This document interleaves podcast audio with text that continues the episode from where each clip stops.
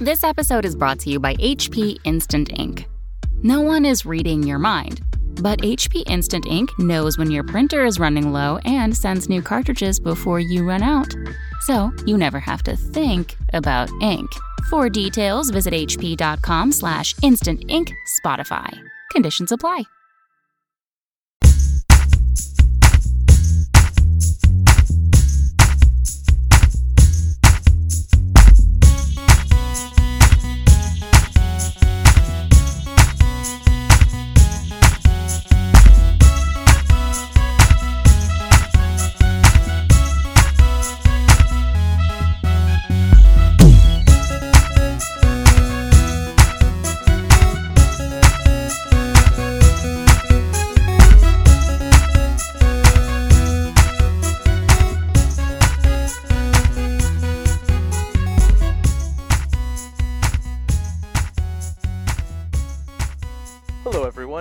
Welcome to Chapter Tactics, your 40k podcast which focuses on playing Warhammer 40k competitively at all levels of the game.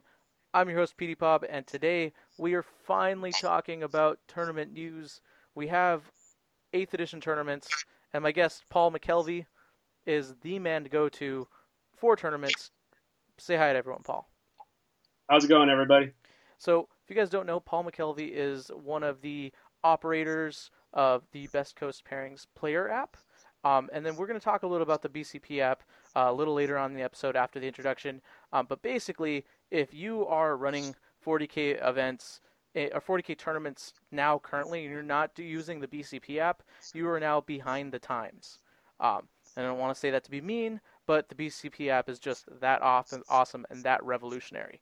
Uh, so we're going to talk about that. If you're interested, if you're a TO, you want to know a little bit more about that, Paul's got all that information. But for now, let's talk a little bit about what I know you guys want to hear, which is tournament news. We have uh, three tournaments we're going to talk about. Uh, we have the Boise Cup GT, which was a very large event in Boise, Idaho. It just happened this last weekend. Uh, obviously, there was the At Ease RTT that Reese and I attended to. If you watch our Signals from the Frontline podcast, uh, we talked a little bit about that, but I'm going to talk about my side a little bit more and my three matchups and my list, and we're going to get a little more in depth. And then Paul actually won, uh, I believe you said it was an 18 person event, Paul, last weekend? Yep. Yeah. In Sacramento. Nice, and uh, in, in Sacramento, and Paul is, is a, a phenomenal Tau player. He's consistently in the top tables. He's always in the runnings for the best Tau player in the ITC, and he knows what he's doing. And he's a really great guy to talk to, to listen to about uh, what's good with Tau, what's not good with Tau. He's very, very passionate. He he loves a lot of the Tau models. So brought him on so we could talk All about our main. What was that? I said I love all the Tau models. All the Tau models, even Vespids. Oh yeah. All right. Did you bring any Vespids to your tournament, real quick? Uh no, because I'm getting them painted up still. Okay, so you heard it here first. Paul's getting Vespids painted up. Dun dun dun. Um, also, I, I would, and I'm sure you might be okay with this. I would love to see a Vespids Mandrakes top table to BAO. We need Oh, to make I- that happen. Totally would love to see that happen. All right, but anyways, we're going to talk about those tournaments, and of course, the main topic is going to be Xenos 2.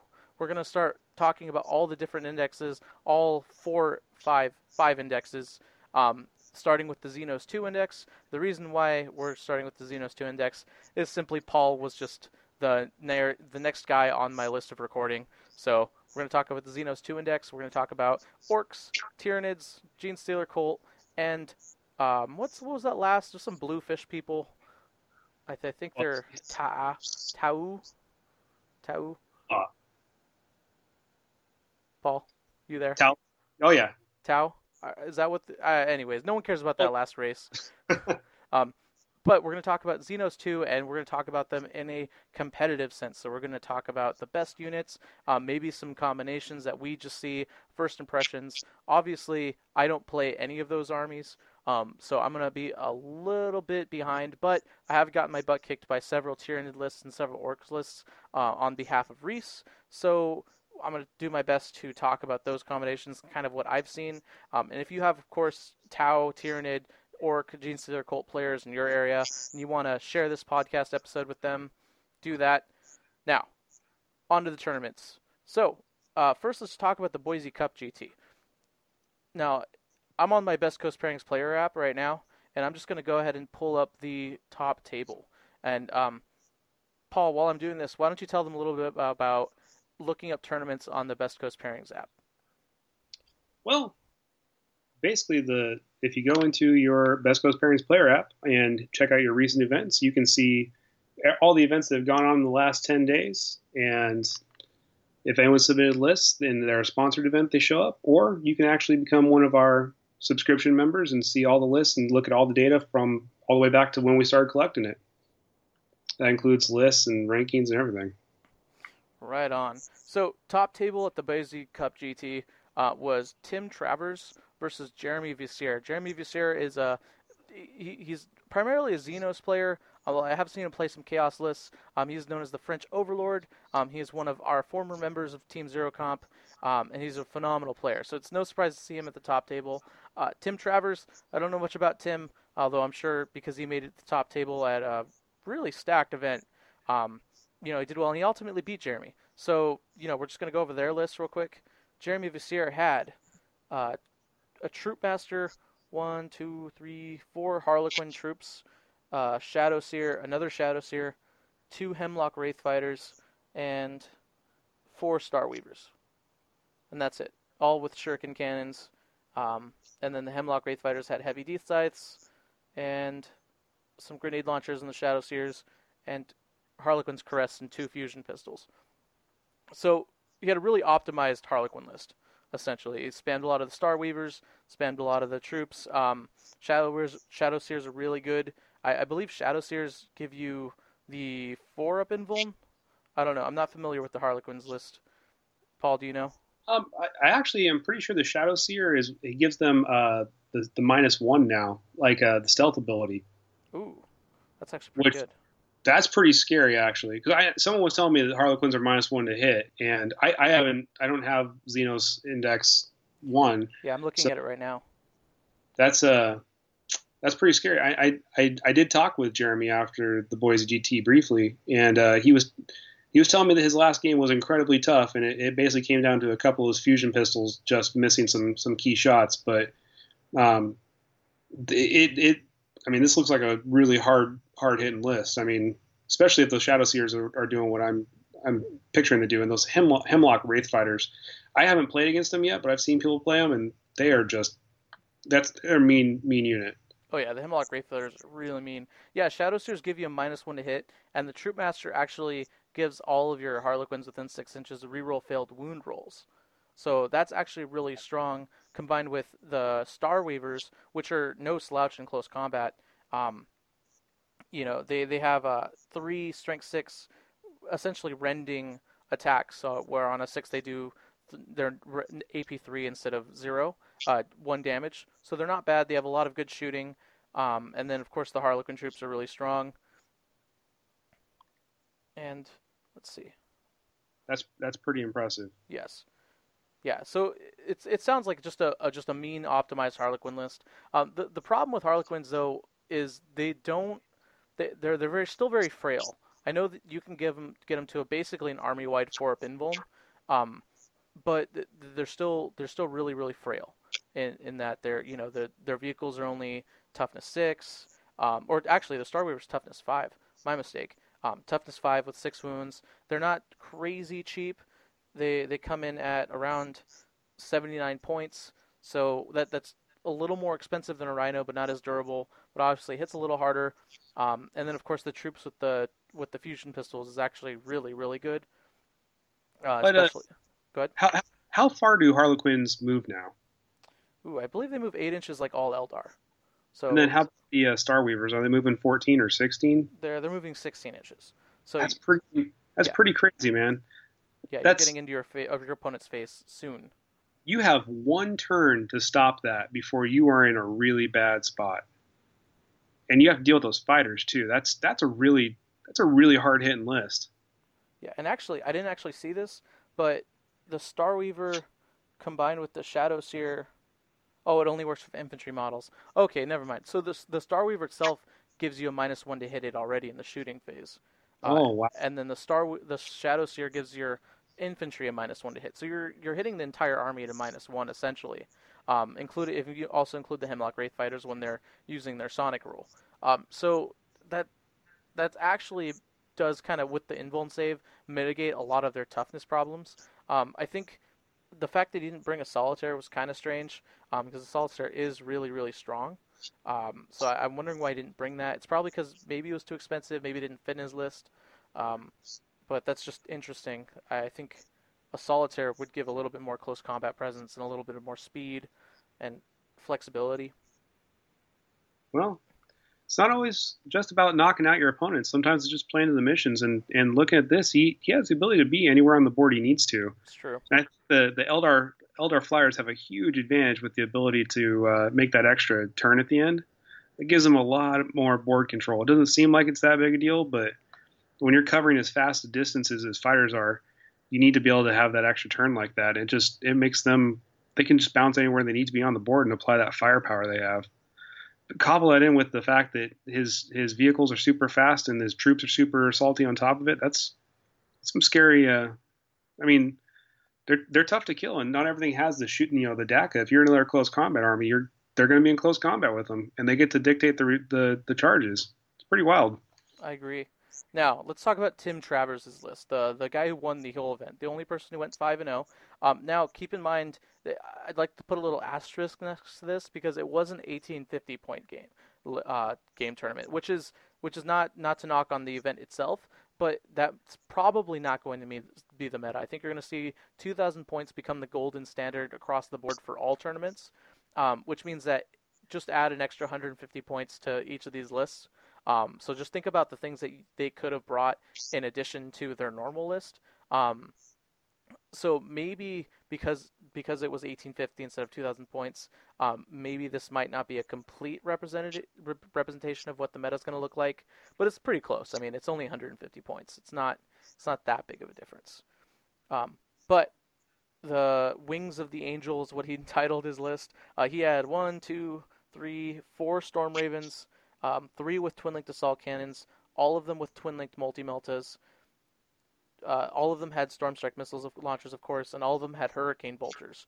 Um, and then, of course, two storm hawk interceptors, a captain with a jump pack, and a tactical squad, just to round out his list. For I, I think he just wanted an extra command point out of that.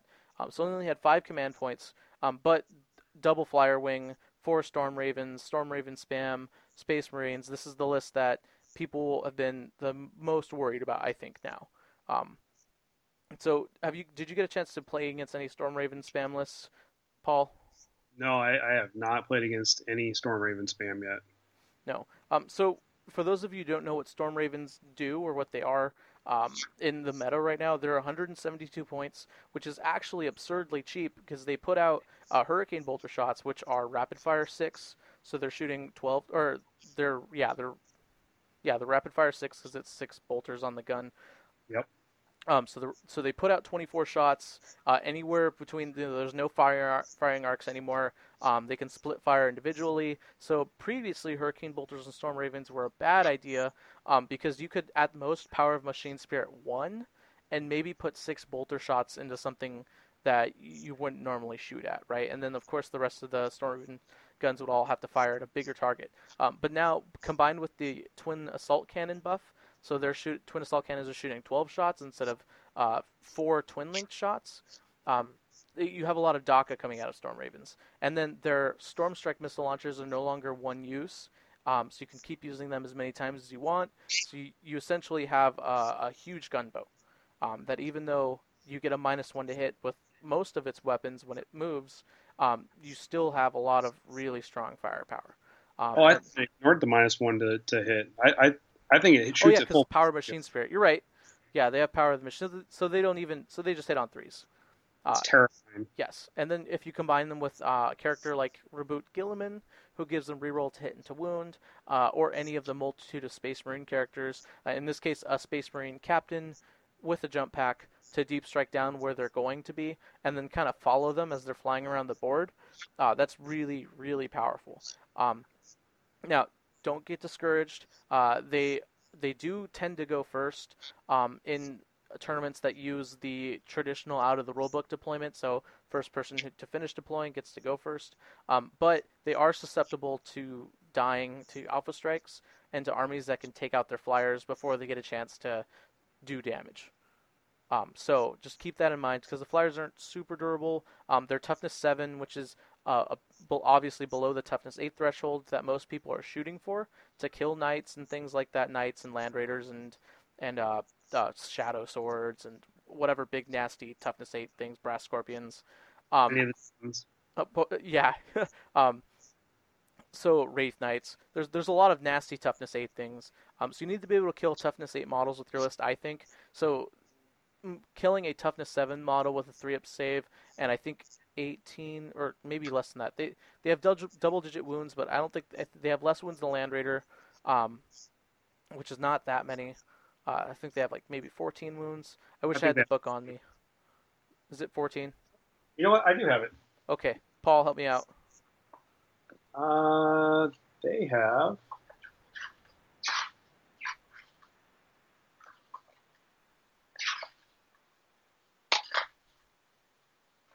They are 14 wounds. All right. Got it right on the nose. Um, but uh, so 14 wounds, toughness 7 with 3 up save. Even with that minus 1 to hit, uh, if you if you build your army around a solid fire base um, or a solid close combat base with a character that buffs them, you, you should be okay. So there's a lot of all of the, the all of the factions I think have ways to deal with that Storm Raven army, um, which means it's not broken. It's not it's not an army that you can't interact with. It's just really powerful and points efficient. Uh, so just keep that in mind as Storm Ravens come on. And then on top of that, uh, Storm Ravens aren't the best at holding objectives. Um, you know, just because they're they are large vehicles on their high points costs. So you, you them being high points costs means you can only put so many of them on one objective. So if your opponent has something like uh, a Primarch, like Roboute Guilliman or Magnus, um, that that can kill the Storm Raven easily. They'll just go over there and just kill it.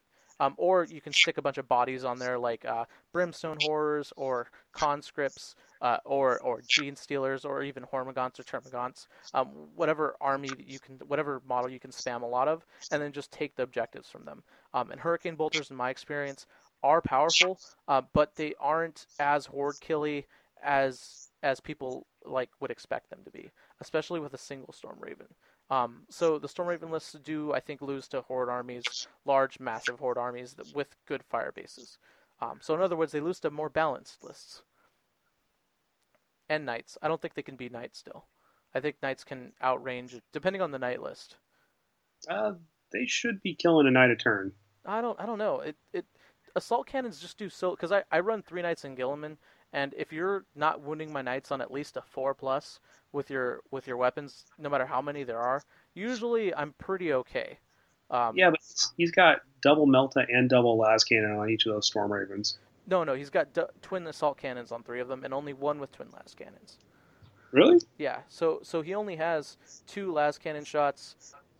Yeah, uh, two las cannon shots and um, and eight multi melta shots. Which you know, if you're if you're averaging out to all of them shooting at one knight, um, you shouldn't get more than maybe 3d6 damage on the knight, right? Because you have eight multi-melta hits, um, maybe six hit because your opponent's really lucky, uh, and then from there three wound, and then your opponent saves one, so that's two multi-meltas. Probably not at melta range because um, it's only 24 inches, so it's only 12 inch melta range. Um, and if they're within 12 inches, I think the knight can can put a real hurting on you. Oh, actually, no, they can't charge you. Never mind. Yeah. Um, so, but but anyways, I, I think I think the knight lists can can handle that. Um, and knights can shoot them apart. Was that? The knights could could shoot them. Yes, and the knights can shoot you back. Uh, and um, if you're devoting four storm ravens to shooting at one knight, uh, that's that's starting to be a negative point efficient venture for you. Um, you, you know, it's not a very good trade. Uh, and then from there, it'll it'll just get worse and worse. Uh, especially if the knight player goes first and they kill a couple storm ravens or they kill one storm raven. If they kill that one last cannon storm raven that you have on your board, you, you know your odds of winning are reduced significantly. Yeah, and you have to you have to angle the storm ravens correctly so that you can uh, have the flight angles on it. Yes. Yeah yeah, it, it, it, gets tricky. And then if you hover them, knights can charge you, and then you're taking 12 battle cannon shots to the face. It, it, it gets real tricky. Um, and then I know uh, some knight lists that might that run like like five knight lists with less shooting pow- shooting than four or three knight lists. Those knight lists might have a little harder time um, because they have less shooting because they have chain swords. Uh, that might, that knight list might have a problem, but I think that that's not the most optimal knight list, anyways. All right, so let's go ahead and move on to the uh, second game. It's uh, Caden Humphreys versus Thomas Hegstrom Oki. Thomas Hegstrom Oki is last year's space best Space Marine player, and I'm actually bringing him on to talk about Imperium One next week. So if you guys want to catch that next week, we're going to talk about Imperium One. We're going to talk about all things Space Marine. It's going to be a lot of fun. He ran uh, a battalion detachment with Guilliman, uh, Cato Sicarius, five tactical squads. One, yeah, five tactical squads with combi flamers. Um, one of them only has a power axe. A uh, bunch of multi meltas, two multi meltas, a missile launcher, two missile launchers, a grav cannon.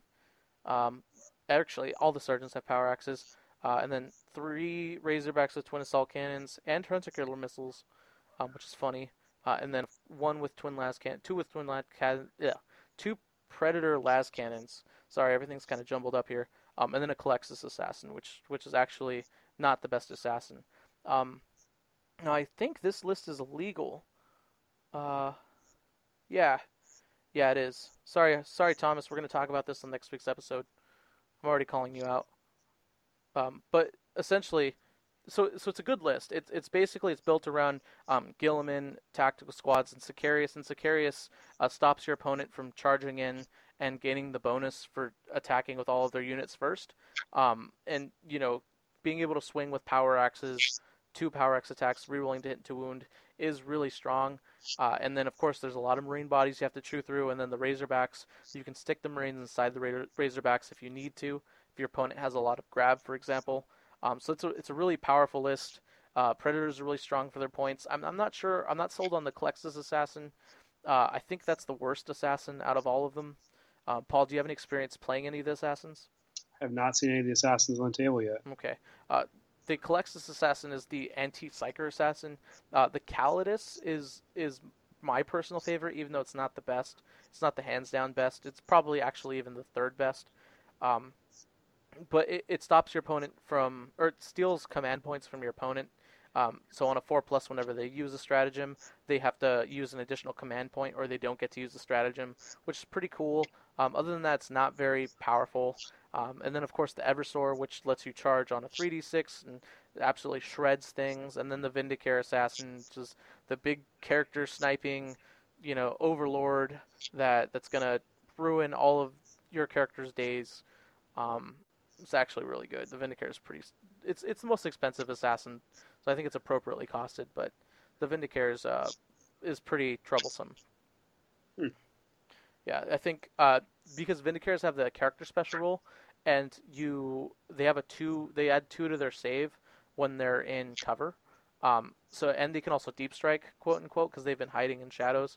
So a lot of people will take like uh, like Roboute Guilliman to give them reroll hit rolls of one, and then just pop them out of a building, and then maybe like five of them pop out of the building, and then start sniping characters, and you can't shoot at them because they're characters, so you have to shoot at the closest models, and then if you surround them by like you surround them with like 120 conscripts, and the the assassins are just sniping characters left and right. Um, you can't really do anything about it, so it can get pretty can get pretty hard sometimes. So, hmm. yeah, so Vindicares are pretty pretty terrifying. Yeah, it does not sound like fun. No, no, no, not at all. You start you really have to start hiding your characters at that point because they don't get a save, right? Because they combined all the ammos into one. So you're they're wounding you on a two plus. Um, they're hitting on a two plus. They're ignoring your invuln save. They're obviously ignoring your armor save. Um, and then they're doing D3 damage each, or I think if you're a monster, it's D6 damage. Um, ah. Yeah. Yeah, it's, it's uh, yeah, it, they get pretty nasty. Um, but Thomas Hegstrom Oki brought, uh, Culexus Assassin, and Thomas, I'm sorry, Guilliman is not an HQ choice; he's a Lord of War choice. So sorry, buddy. Hate to call you out online like that, but that's what the BCP app is for. Is for checking. Is for doing exactly this. Is oh no, for, he has, he has Sicarius. Yeah, but but he has a battalion detachment, which is two HQ minimum, and uh, he has one, two, three, four, Right. five, five character or five uh, troop choices, which I think the patrol detachment. I think the maximum you can take is four. No, he's he's got battalion. That's that's right. Yeah, The Yeah. battalion's the six. yeah. So yeah, It's just he, he Guilliman's not HQ. He's a Lord of War. Yeah, so he can he could actually, and y'all even put the plus three commits. Sorry, Thomas. I'm sure Thomas probably already knows. Someone probably came up to him and told him immediately afterwards. Um, but I, I think it's important to to look at other people's lists online and hold everyone accountable for their lists. I know that if I were to run an illegal list and I were to win an event, I would feel terrible, even if it wasn't my fault. I doubt. I, I know 100% for sure that Thomas is not malicious. He did not cheat on purpose. Uh, it's a new edition. There's a lot of really confusing stuff. Um, there's a lot of things that uh, you know you just assume that thing that you can take certain things or do certain things because of last edition. Um, for example, I had a list in the very beginning. I was running Calgar, Guilliman, and Drago in a Lord of War detachment, and and Calgar and Drago aren't Lords of War anymore. Um, and then Reese kind of just said like, "Hey, Pablo, they're not Lords of War anymore. That's a very illegal list." And I was like, "Okay, sorry, my bad." Um, but th- things like that happen. Um, and then of course his opponent, we're gonna go to right now. This is the second table. Was Caden Humphreys who lost to him, and Caden had a, a, a Necron list. Um, he Yeah. had a C'tan, a Destroyer Lord, three Doomsday Arks, a Tesseract Vault, oh boy, uh, and then Triarch Praetorians and a Triarch Stalker. I actually think Caden is uh, is I think he's getting married to a friend of mine. So Caden, if you're listening to this podcast, congratulations, buddy. Anyways, That's Three uh that's Doomsday Arks. too. Yeah, so for those of you who don't know, Doomsday Arks essentially like to sit back and and blast things with heavy damage shots. So I'm gonna go ahead and go to Doomsday Arks right now. I've got the, the thing open up right now. Just gotta scroll down to the Doomsday Arks. Um, and then the C'tans are all really powerful too. The C'tans all have their own their own special powers. And he brought Nightbringer, who who uh, has a four up invuln save, uh, has a an assault D6 always wounding on a 2 plus AP4 D3 damage attack, uh, which is crazy. Um, and then it, he hits exactly the same way in close combat. So he's just he's a beat stick. He's uh, eight wounds, toughness seven, and it's a character. So that that's probably why he brought the C'tan because he, maybe he could hide the C'tan behind the Tesseract Vault, and um, he didn't bring anything. uh, He didn't bring anything to uh, to move up the board with this 10 with. So imagine he just advanced slowly up the board, uh, and then when anything ever came close, the C'tan countercharged and killed it. Uh, so that's really powerful. And the Doomsday Ark, which I cannot seem to find, Doomsday Ark has a oh yeah, it has uh, heavy D3, 72 inch range, strength 10, AP5, D6 damage atta- power attack If if it stays stationary if it stays stationary, yes. Um, but you know, you you know, you're you're gonna you're probably gonna stay. And if you stay, and if you shoot models with units of ten or more, it becomes D, heavy D6 instead of heavy D3. Um, then its low power attack is it's not bad. It's just a battle cannon shot, strength eight, uh, AP2, D3 damage, and it's heavy D3 as well. But it's only a 24 inch range. Um, but that that's actually really strong. So I imagine what what he did was he moved the Doomsday arks up to the point where he needed them to be, uh, and then maybe the Tesseract Vault kind of just floated around the board and shot things because I think the Tesseract Vault is extremely hard to kill right now. Yeah, it's got it's 28 wounds, toughness seven, uh, three up save. It has living metal, so it regains wounds back. Um, it has powers of the C'tan, so you get to you get to use powers of the C'tan with it.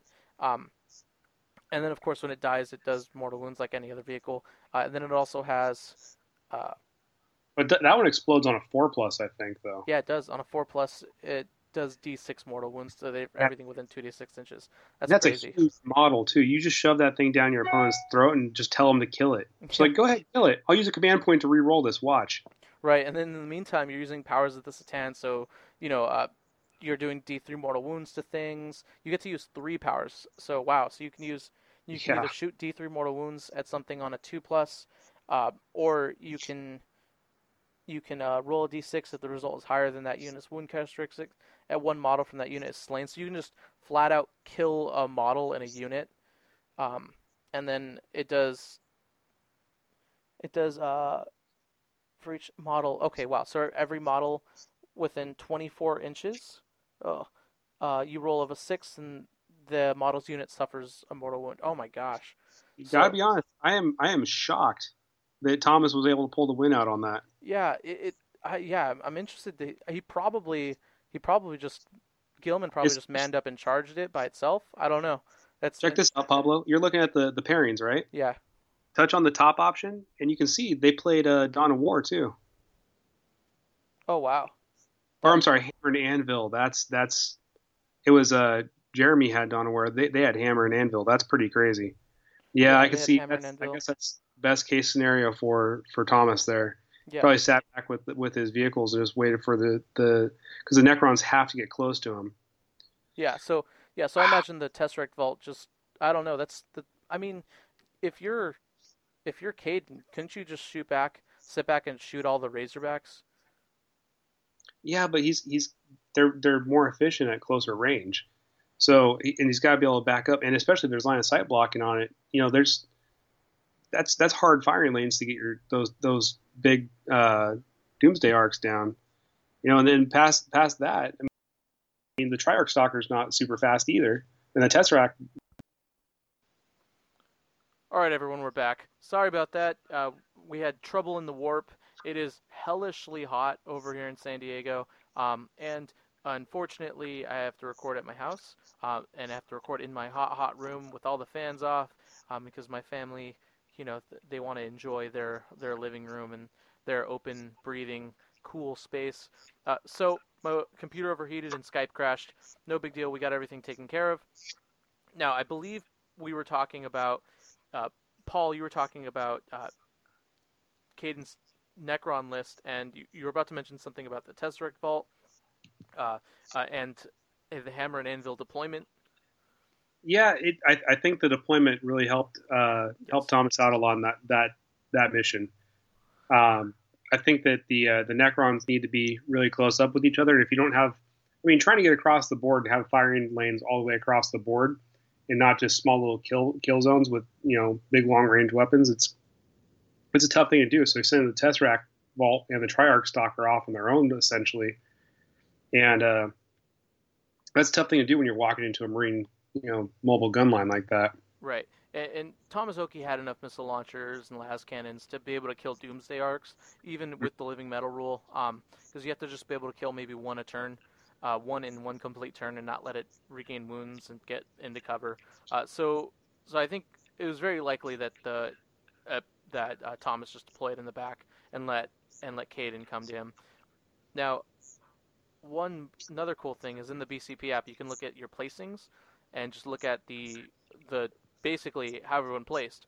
Um, so your top five were uh, Tim Travers' Blood Angels, second place Jeremy Visser with his Harlequins, uh, third or tied for second place Thomas Oki and his Space Marines, his Ultramarines.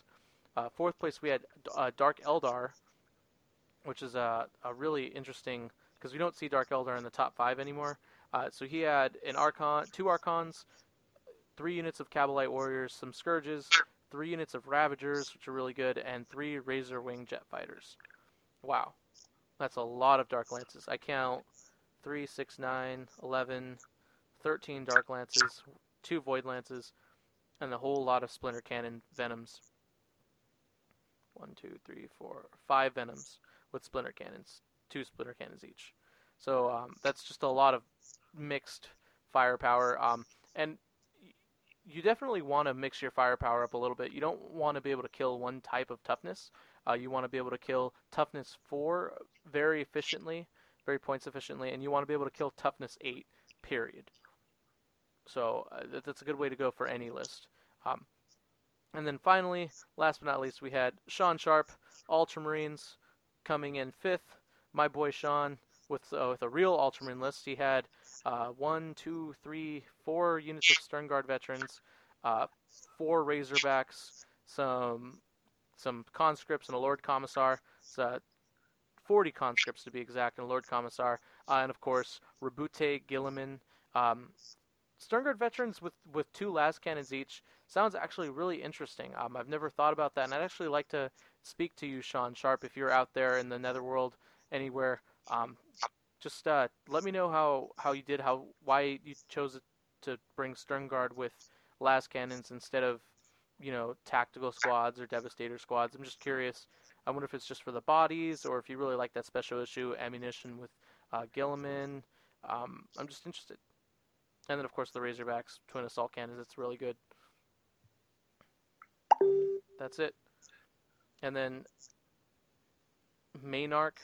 Josh Stroll ran the Maynarkh faction, which I have no idea. Do you know what the Maynarkhs are? No, I don't. It's, oh, it's uh... just Necrons. He just wrote down. I don't know what Maynarkh came from. He spelled it M A Y N A R K H. Maybe that's the name of his Necron faction. It's got to be the name of the, the sub faction, nothing else. Right. Uh, but, but he has Overlord. Hmm. I wonder why. What the advantage is of doing it with that one? I don't know. Maybe maybe it's just his his, his specific Necron, you know, army. And and anyways, uh, so yeah, so you had uh, a Blood Angels player in first, um, two Space Marine players, a Harlequins player, a Dark Eldar player, who had very different lists, uh, and then a Space Wolves player, another Necron player, Tyranids, Chaos Space Marines, and then a Genestealer Cult player in your top 10. So pretty diverse. Um, still a lot of Space Marine power armor uh, to be expected. That's that's always going to be really common throughout any edition. Um, so there's your top 10 for your first large GT. And that's kind of cool. Now, pretty, pretty awesome top 10 right there. Yeah, it's, it's there's uh only, there's no Craftworld Eldar or Tau in sight or convocation or or war convocation or demons there's no demons chaos space marines is the closest thing you get to demons in the top 10 uh, so that's pretty cool it's, it, the meta is definitely going to be different um, and it's really cool to see Tyranid player and a Dark Eldar player in the top 10 because those factions didn't traditionally get a lot of love in the beginning. Um, and then I, I, I'm sure there's there's some diehard Ork players. I talk about them all the time. If you listen to my previous podcasts, uh, there are some diehard Ork players that I'm sure will think of some brutal lists for Orks in the future. Anyways, let's talk about your event, Paul. Uh, you did just win an RTT um, with your Tau list. Do you want to talk a little bit about that event? yeah, it was a it was kind of a, a, last minute deal, and I I happened to have the day off, and I was able to get in, and they ended up having a much larger attendance. They had a had a um, Sacramento at Great Escape Games. They run the the Twin Link tournaments, but because they were running under under the seventh ed format and hadn't had a um, they hadn't had a chance to review it and figure out how they were going to do Twin Linked in eighth. Uh, they decided they were just going to instead throw a normal 1500 point tournament and uh, posted about it on Facebook and, and ended up having 18 people show up. And it was a, it, it, was the first real tournament I've gotten to go through. I ran a tournament on launch day, but that's very different from actually playing in a tournament. And, uh, it's, it was a, it was a little bit of a shock to watch. I mean, uh, we had Tony Myers show up with his Revenant Titan, you know, because the book had, had just dropped. And so they allowed it and I saw some people with Stompas and, I, I love seeing the big toys on the board, and uh, it was it made for a really really cool. Everyone's kind of angling like, oh, I want to fight the fight the Titan and see what it can do. And I think uh, everyone was a little underwhelmed with what it actually ended up doing. He played against John Johnson's Ork Horde, and uh, I think he actually drew that game. I mean, let's see, we can look it up. Um, but it, uh, I know that Tony in the end said it wasn't it wasn't worth it at, to bring a 1200 point Titan to a 1500 point game. I'd hope not yeah, he just wasn't able to get the. Uh, it, it didn't pull its weight. I mean, sure, if there was if he lined up against you know a couple knights or something like that, he would have punched holes in them. But I really like what they did with the whole macro weapon thing, and it's great for seeing when the titans do get on the board, they clash clash with each other. But if you don't see those titans on the board, you know there's there's ways of getting around them. Even the mighty Ta'unar is going to fall to just a little bit, almost the same firing firepower it takes to take down the Tesseract vault. You know, so yeah. Now, I am curious. I wonder if his Revenant Titan died at all that tournament. Uh, it got down to two wounds. Oh my gosh. We didn't lose it, but yeah, those Revenant Titans, uh, they they are ex- they are terrifyingly durable. Um, you know, they have void shields and and a ton of wounds. You know, probably like T nine with with a two nope. up save. I think it's it might be toughness seven, but I think it's toughness eight. It's it's none of them are over toughness eight. Oh, really? Okay. Well, that's fair. It does have an invuln save, but it's 32 wounds. Yeah, so that's, that's a it, lot. It covers a lot of board range, but the thing is, is it, since there's no blast weapons anymore, you would basically point and delete a unit. But if you're pointing and deleting a swarm, you know, shooting six really high power, you know, strength 12 shots at, at an ork mob, it's like, hurrah! You know, it's like you're not you're not really doing that much actual damage with something that costs you 1,200 points to put on the board. That's true. You could it, kill another revenant though. Yeah, if, if you line up against another titan, you're gonna you're gonna do pretty well against it. But you know, it's it's that's I'm I'm really excited to see what happens with people bringing titans and Ta'unars and and all that jazz too, because they might be really good. They might just sit there and you know, I don't know. We'll we'll see. I, that's we'll see how that goes. But uh, I know Tony had some really close games. I'm trying to look at his record right now to see. Yeah, how... I, I think the worst. I I, I think uh, the Ta'unar and the Revenant Titan, and maybe the Tyranid Bow Titan, but I doubt it. I think those two knights, those two titans in particular, aren't going to do as well in tournaments as like a Chaos or Imperial Warhound Titan uh, in events because those get access to really cheap troops um, in the form of brimstone horrors and conscripts. Uh, so I, you know, like uh, a list with one Warhound Titan and like 200 brimstone horrors is not out of the question. Uh, that's a very real list, and 200 brimstone horrors are hard to kill for anyone.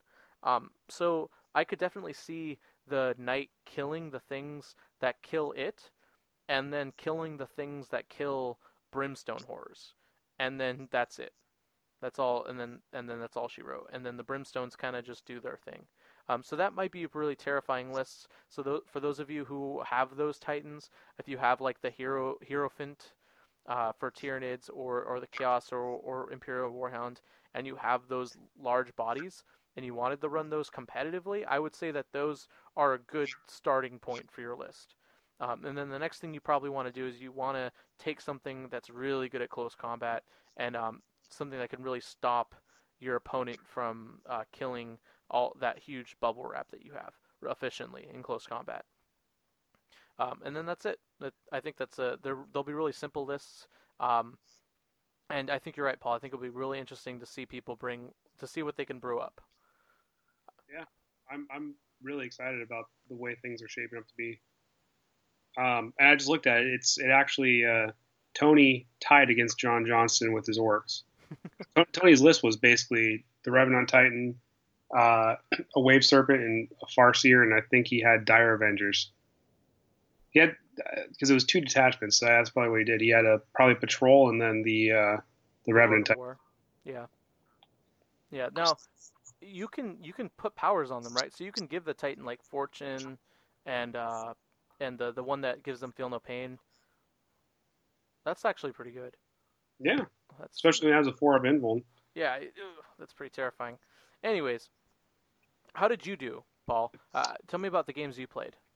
My first game was against a Eldar player that was playing an aspect host list. He was just trying a little bit of everything, trying to kind of get his, his feet wet with Eighth Edition, um, and wasn't ready for me to be up in his face with all the uh, the Tau shooting.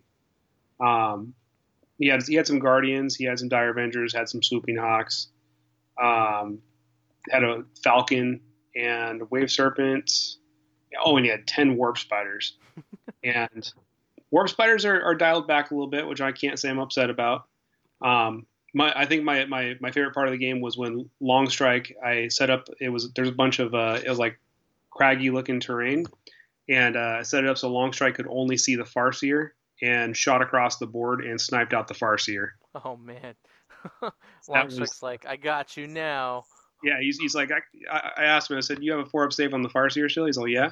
I was like, okay, I'm gonna take a shot against it. Rolled a rolled a two to hit, which is, you know, uh, long strike still hits on that, and then got the six for the mortal wound and just blasted him. Oh my gosh, yikes! That's so that was funny. pretty awesome. Uh, second game was against another Tau player, uh, playing a ton of. He had four squads of four strike teams, two Ghostkeels, and two squads of pathfinders, all full. All of them had marker drones, um, and then he had oh, and he had three hammerheads. He had long strike and two other uh, railheads. And so I was I was a little terrified going into that with uh, running suit a lot of suits and then just having long strike in the back, but um, I was able to set up so long strike couldn't be seen by the hammerhead's first turn, and then uh, got my suits down, got the stealth team all up in his business, and, and dropped within melta range on the uh, on the hammerheads and took out long strike. Nice. Uh, and then just started picking off his other hammerheads one by one. Um, the troops gave me a lot of issue, but uh, I, I, think uh, people are going to be a little shocked to find out that uh, Tau are a very assaulty army nowadays. Um, constantly being an assault. Every, every, single game, I'm I'm the one assaulting. Really? It's really you look at uh, using Farsight. Especially, I saw my third game was against another Tau player too. So I, I fought two other Tau players, and uh, he used uh, Farsight against me, and giving him the, giving Farsight the Warlord trait for plus one attack makes Farsight pretty terrifying. Oh yeah. I mean, he hits on twos. He has five attacks, and uh, he's strength five and minus four does D three wounds. Oh my gosh, that's actually really good. That's a... He has a four roll and six wounds, and he's a character. I, I couldn't kill Farsight in the end because he hid behind a single fire warrior. he's like, protect me. so get in front, buddy. but uh, so I, I was set. I, I pulled a long strike up to the middle of the board, and I was trying to. I was like, I'm gonna, I'm gonna do this again. Second time this tournament, I'm gonna use long strike and just blast the opponent's warlord.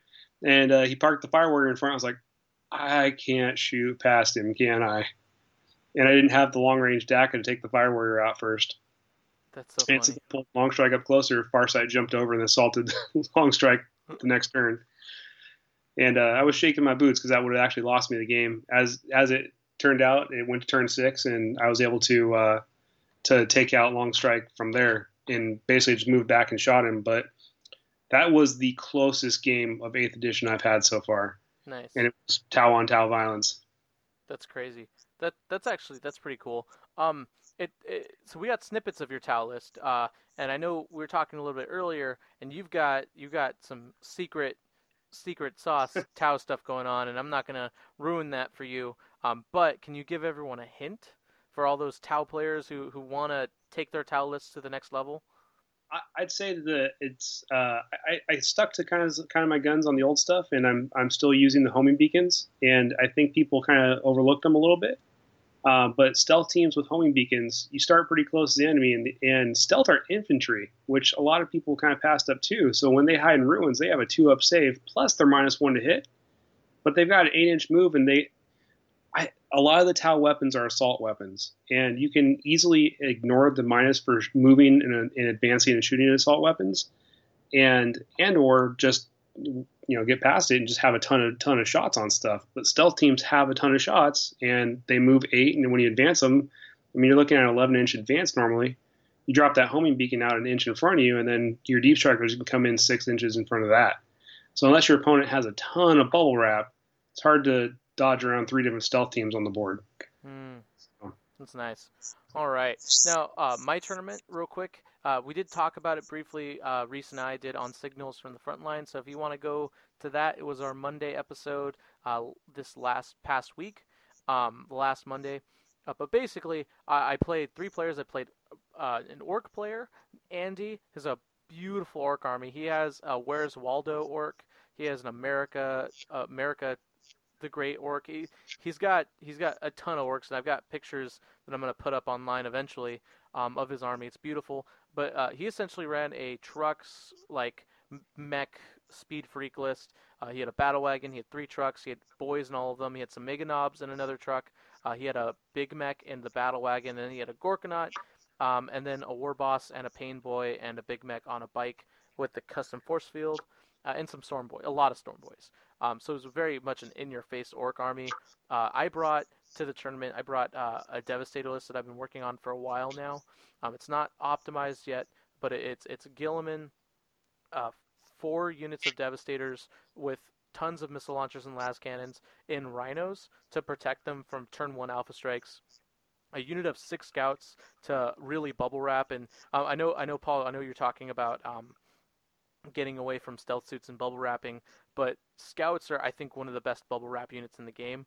Uh, they're cheap and they can infiltrate. So if you put them 18 inches or 17 and a half inches away from the units you don't want to get shot, uh, your opponent has to deploy then another nine inches beyond the scouts. Um, and then you know you're looking at like uh, 20, you know, well out of grav range, well out of Melta range for sure. Um, and obviously out of assault range. So you can really use even just six scouts. If you deploy in the corner, you can really use those six scouts to push your opponent back um, and give you the time you need to kill them. Uh, right, so scouts are really good. Uh, and then I brought Lias Issodon from Forge World, and what he does is he deep strikes three infantry units, so not Primaris, not Centurions, not Terminators. Um, and then he deep strikes with them. So you pick three units and you infiltrate with them, and he gives them all reroll to hit rolls. Um, and he's also a beast himself. He's got his gun Malice, which is a 30 inch uh, assault three, rend four, D3 damage bolter. Wow. Yeah, it, it's it's it's actually really funny. It actually um it sniped two mega knobs. Two mega knobs are charging. We're gonna charge my scout bubble wrap, um, and pretty much wipe it out and get closer to my army. Uh, and then you know, uh, Lias Issodon was like, "Here, hold my beer." Pop, pop. You know, minus four. Oh, and it ignores cover too, and they were in cover. Um, so they, they only had a six up save, and then he rolled a five and a six and did three damage each of them and just killed them both. I imagine with headshots like a pro. And then he's dropping down with three units of heavy bolter devastators, um, and that's just kind of like a mobile fire base that I can put anywhere. Um, and then he gives them reroll to hit rolls because they're raptors and they're not ultramarines. Um, and then I've got Guilliman, of course. Uh, you can't have can't not have Guilliman uh, in an Ultramarines list. And then you, I brought two quad more or quad heavy bolter rapier batteries, which were actually really terrible. Um, so I don't think I'm going to bring them again. And that's it. Oh, and then a, uh, a company ancient. So on a four plus, every marine within six inches of the ancient, when it died on a four plus, they get to shoot again, uh, which is pretty cool.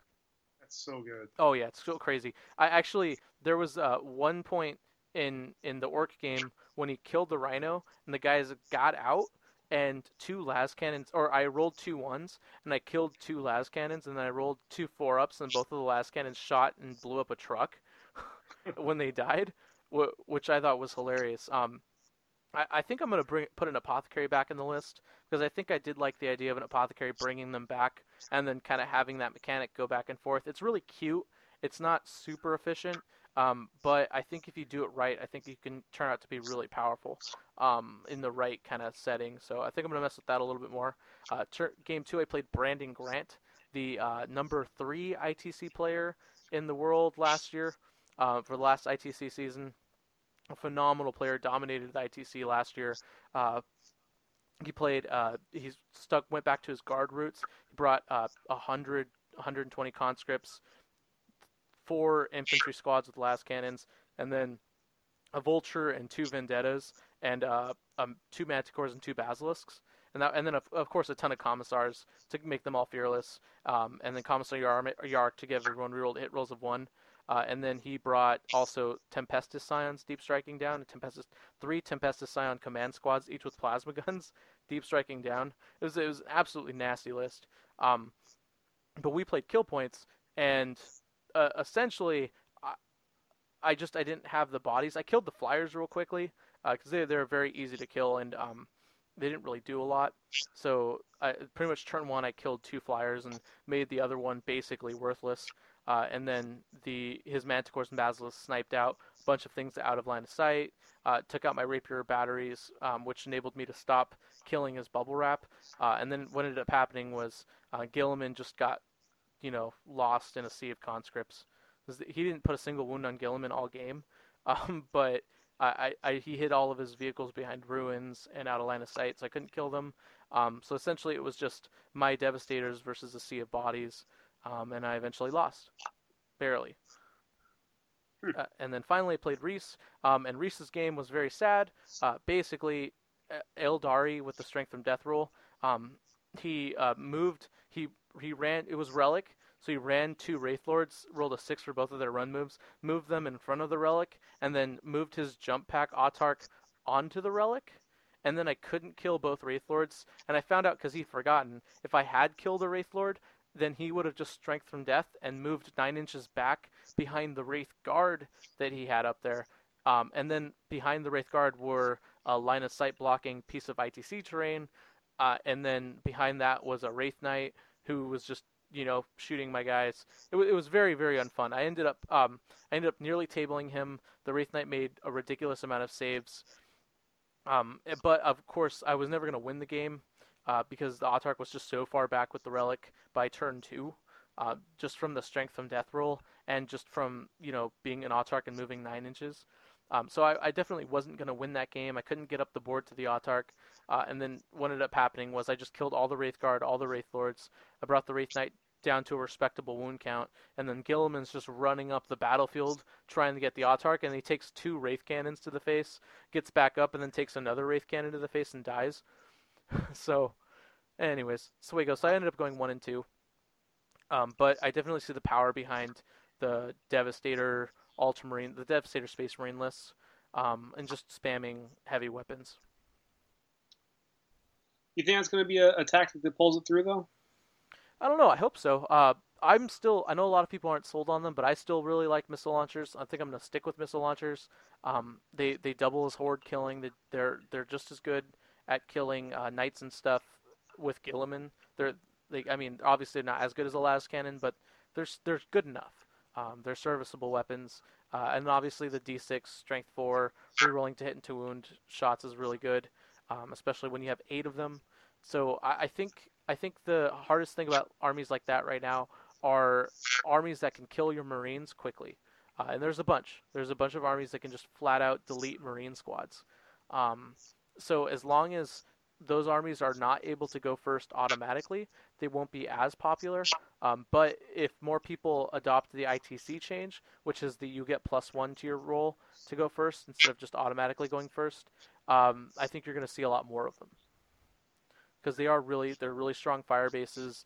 Uh, they have a lot of versatility. You can't charge them because Guilliman's right there waiting for you, uh, and they can be pretty mobile. And they have a lot access to a lot of really good Imperium things like Vindicare Assassins, Eversors, uh, obviously Lias Issodon, um, and then conscripts and commissars. And then uh, forge. There's a lot of little forge world good stuff that you can run in there too. Um, so you can build a really diverse fire base uh, that can kill all the targets you need to, and then from there you just take little Imperium tools to kit out the army the way you want it to play. Hmm. Yeah. I don't know. I, I think I think it's going to be pretty good. Guilliman's arguably the best model in the game, hands down. I, I don't I don't think a model's single model is better than him right now. Um, but you you could make a debate for like Magnus. Um, so, anyways, I could make a debate on how I want to kill both of them. Yeah, well, Magnus is Magnus is so hard to kill. I, I don't even know how you kill Guilliman. There's there's no way. I've never lost Guilliman turn in beyond or before turn three. How many wounds do you have? Nine. He has nine wounds. He has a three invuln. And he has feel no pain or no? No, he's just he's just a character, so you can't shoot at him right away. So you have to clear his bubble wrap. Huh. I guess that's the trick is just trying to punch through the, the bubble wrap in the spot to, to be where you can dump the wounds into him to kill a nine wound model. Yeah, and, and that's and that's hard. And this nine wound model is get also gets back up on a four plus with a command reroll. Um, so it, it's just he's a hard model to kill. he's not. He always manages to, to easily make back his points every game he plays, um, even though he's 360 points is really expensive. That's not too bad. I mean, when you're talking that a Riptide is about that much, he's a way bigger force multiplier than a Riptide is. Oh, absolutely. That's actually yeah, that's a fair point. Um, all right, so uh, let's go ahead and move on to the next subject. Uh, emails. Uh, you guys have been sending me a ton of email questions. Um, bear with me. I, I, I'm getting a ridiculous amount. Um, but so if I don't answer your question right away, I apologize. Uh, I'm trying my absolute best to answer them as quickly as I can. Uh, but uh, I no longer. I'm, I'm actually waking up a little later. I'm sleeping in a little bit more um, because I don't have to wake up at six in the morning every day because it's the summertime. Um, so just bear with me. I'm getting a lot of your questions. Uh, I will answer them. I promise you. I, I will answer all of them. Uh, and keep sending them to me. Uh, frontlinegamingpdpab at gmail.com. And thanks very much. You guys are the best listeners anyone could ask for. Uh, there are thousands and thousands of you spread out throughout the world. I was looking at the stats the other day for my podcast, um, and there's one guy lives in Panama. Uh, if you are listening to this podcast and you live in Panama right now, I am talking to you because you are the only one. Uh, you have been listening to st- steadily listening to all of my episodes, and I wanted to give you specifically, Panama guy, a shout out. Uh, can't be easy being a 40k player in Panama. I just I I can't imagine that there are a lot of people that play with you. Uh, so glad you listened to my podcast, especially a competitive 40k podcast. Um, there's not probably not a lot of tournaments in Panama either. Uh, so you are the man or woman, you know, could be female or male, doesn't matter. Um, you're the best. So moving on. Uh, what are your predictions for uh, your meta review, Paul? Like, uh, what are your predictions for the way the meta is going to shake out? That is a uh, that is a really fun question. Um, I don't think that there truly is a meta yet.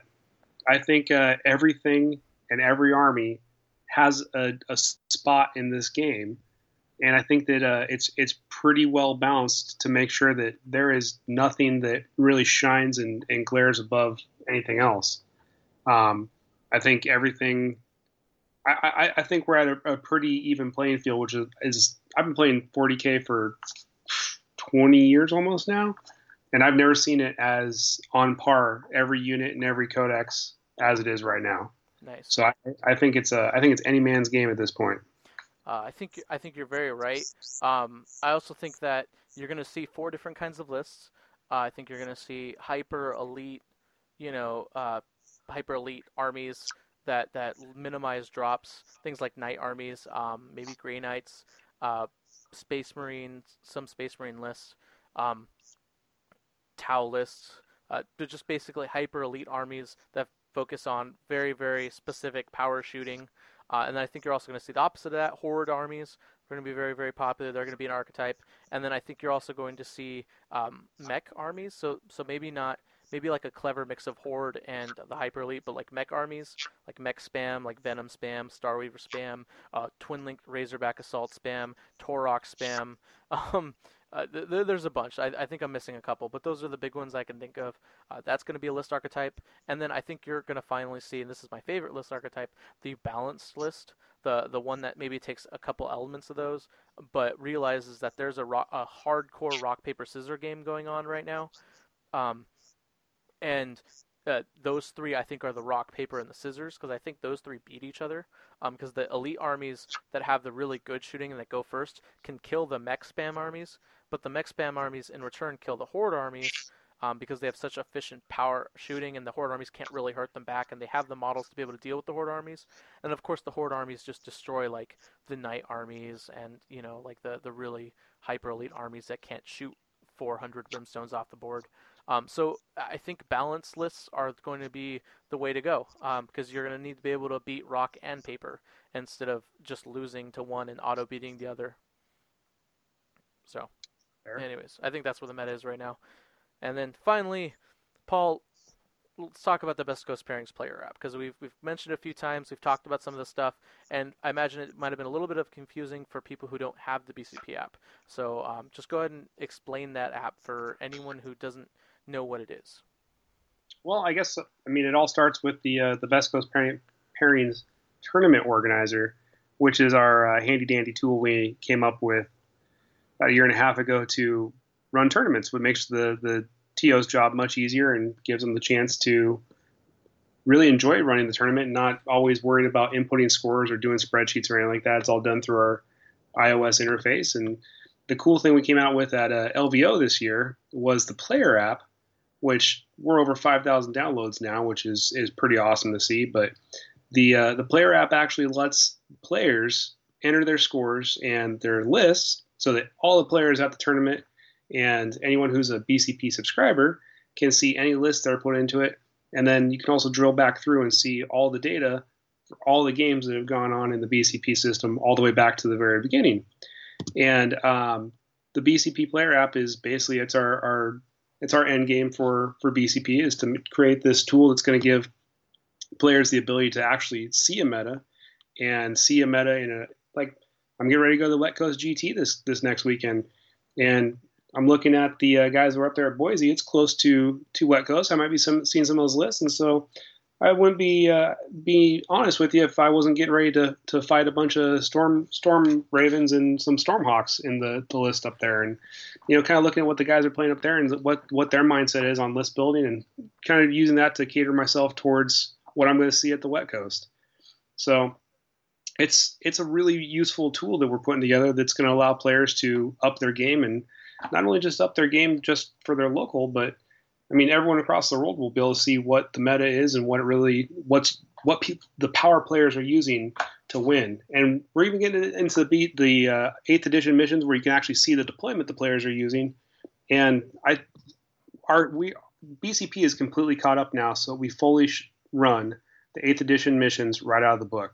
Nice. On top of that, we still have the uh, the old uh, mission sets in there, the old ITC missions, if you still want to stick with them, or um, even the uh, Nova and Renegade missions are all still in there, where you can just do generic scoring. And so there's really, uh, really, we want to see people using the eighth edition missions, and they are set up to be fully uh, ITC compliant with the new packet. But it also works with, I mean, just you can run it straight like BRB, and it's still a way to make the BRB work as a competitive tournament format because there is some some things that had to be tweaked, like to make it an even platform all the way across all six missions.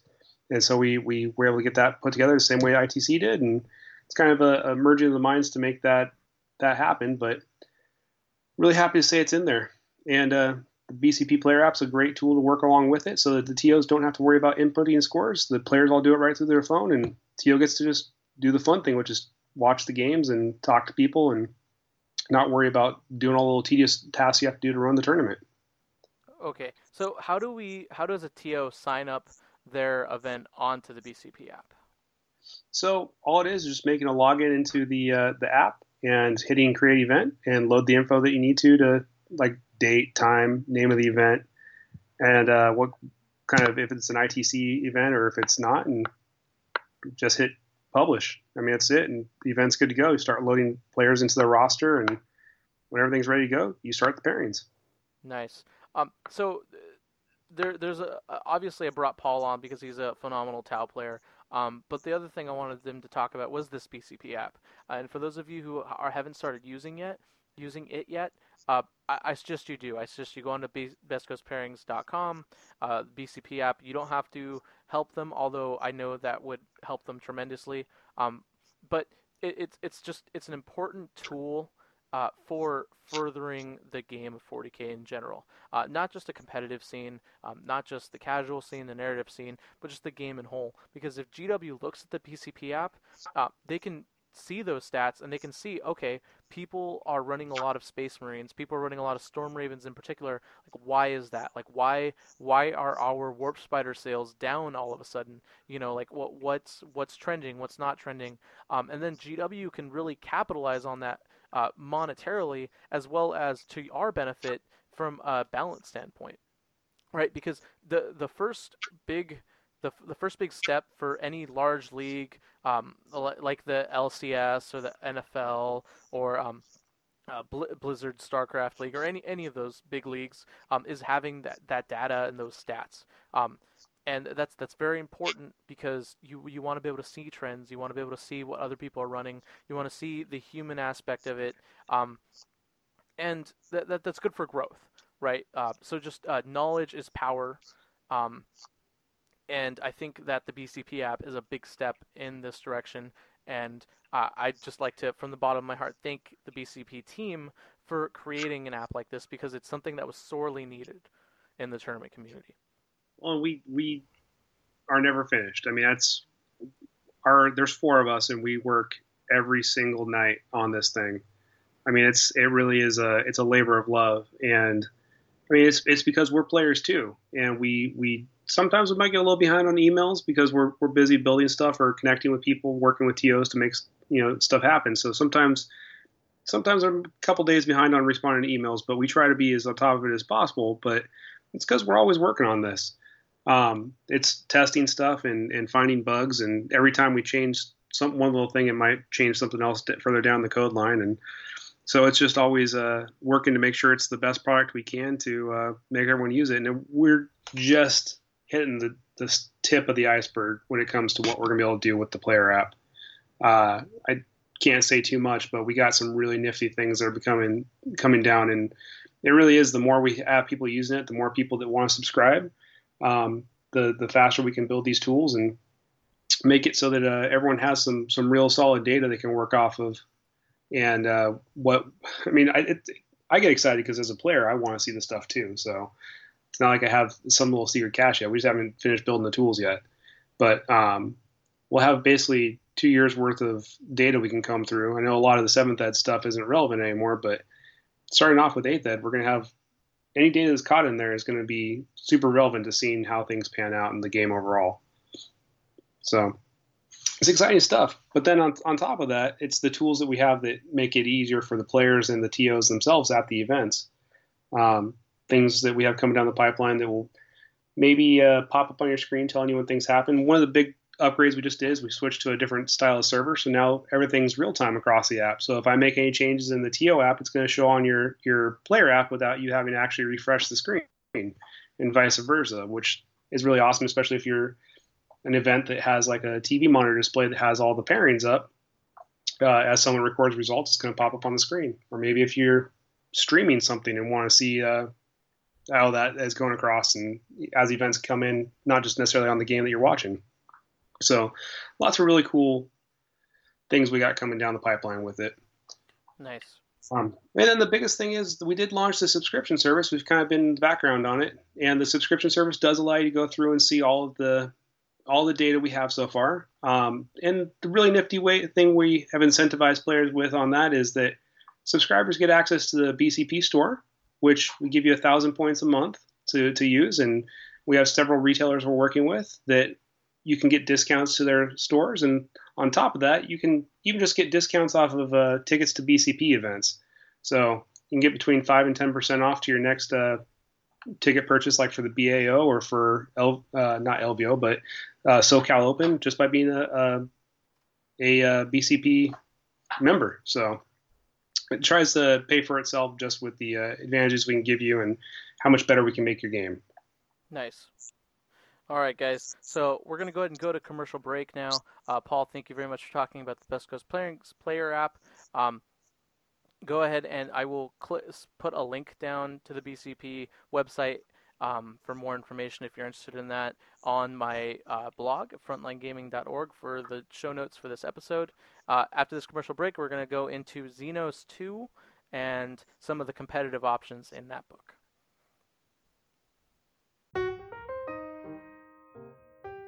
Yo, get off the computer.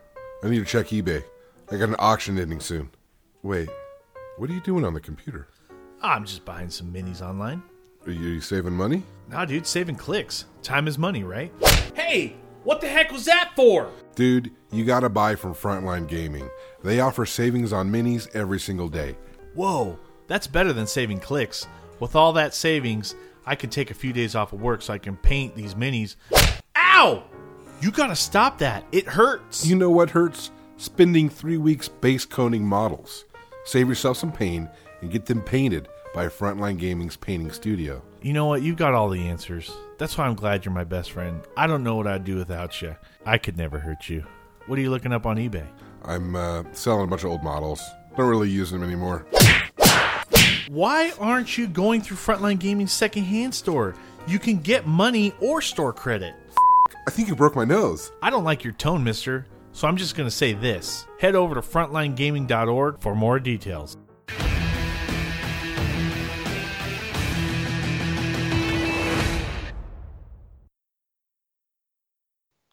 And we're back. Hello, everyone. Once again, PD Pop and Paul.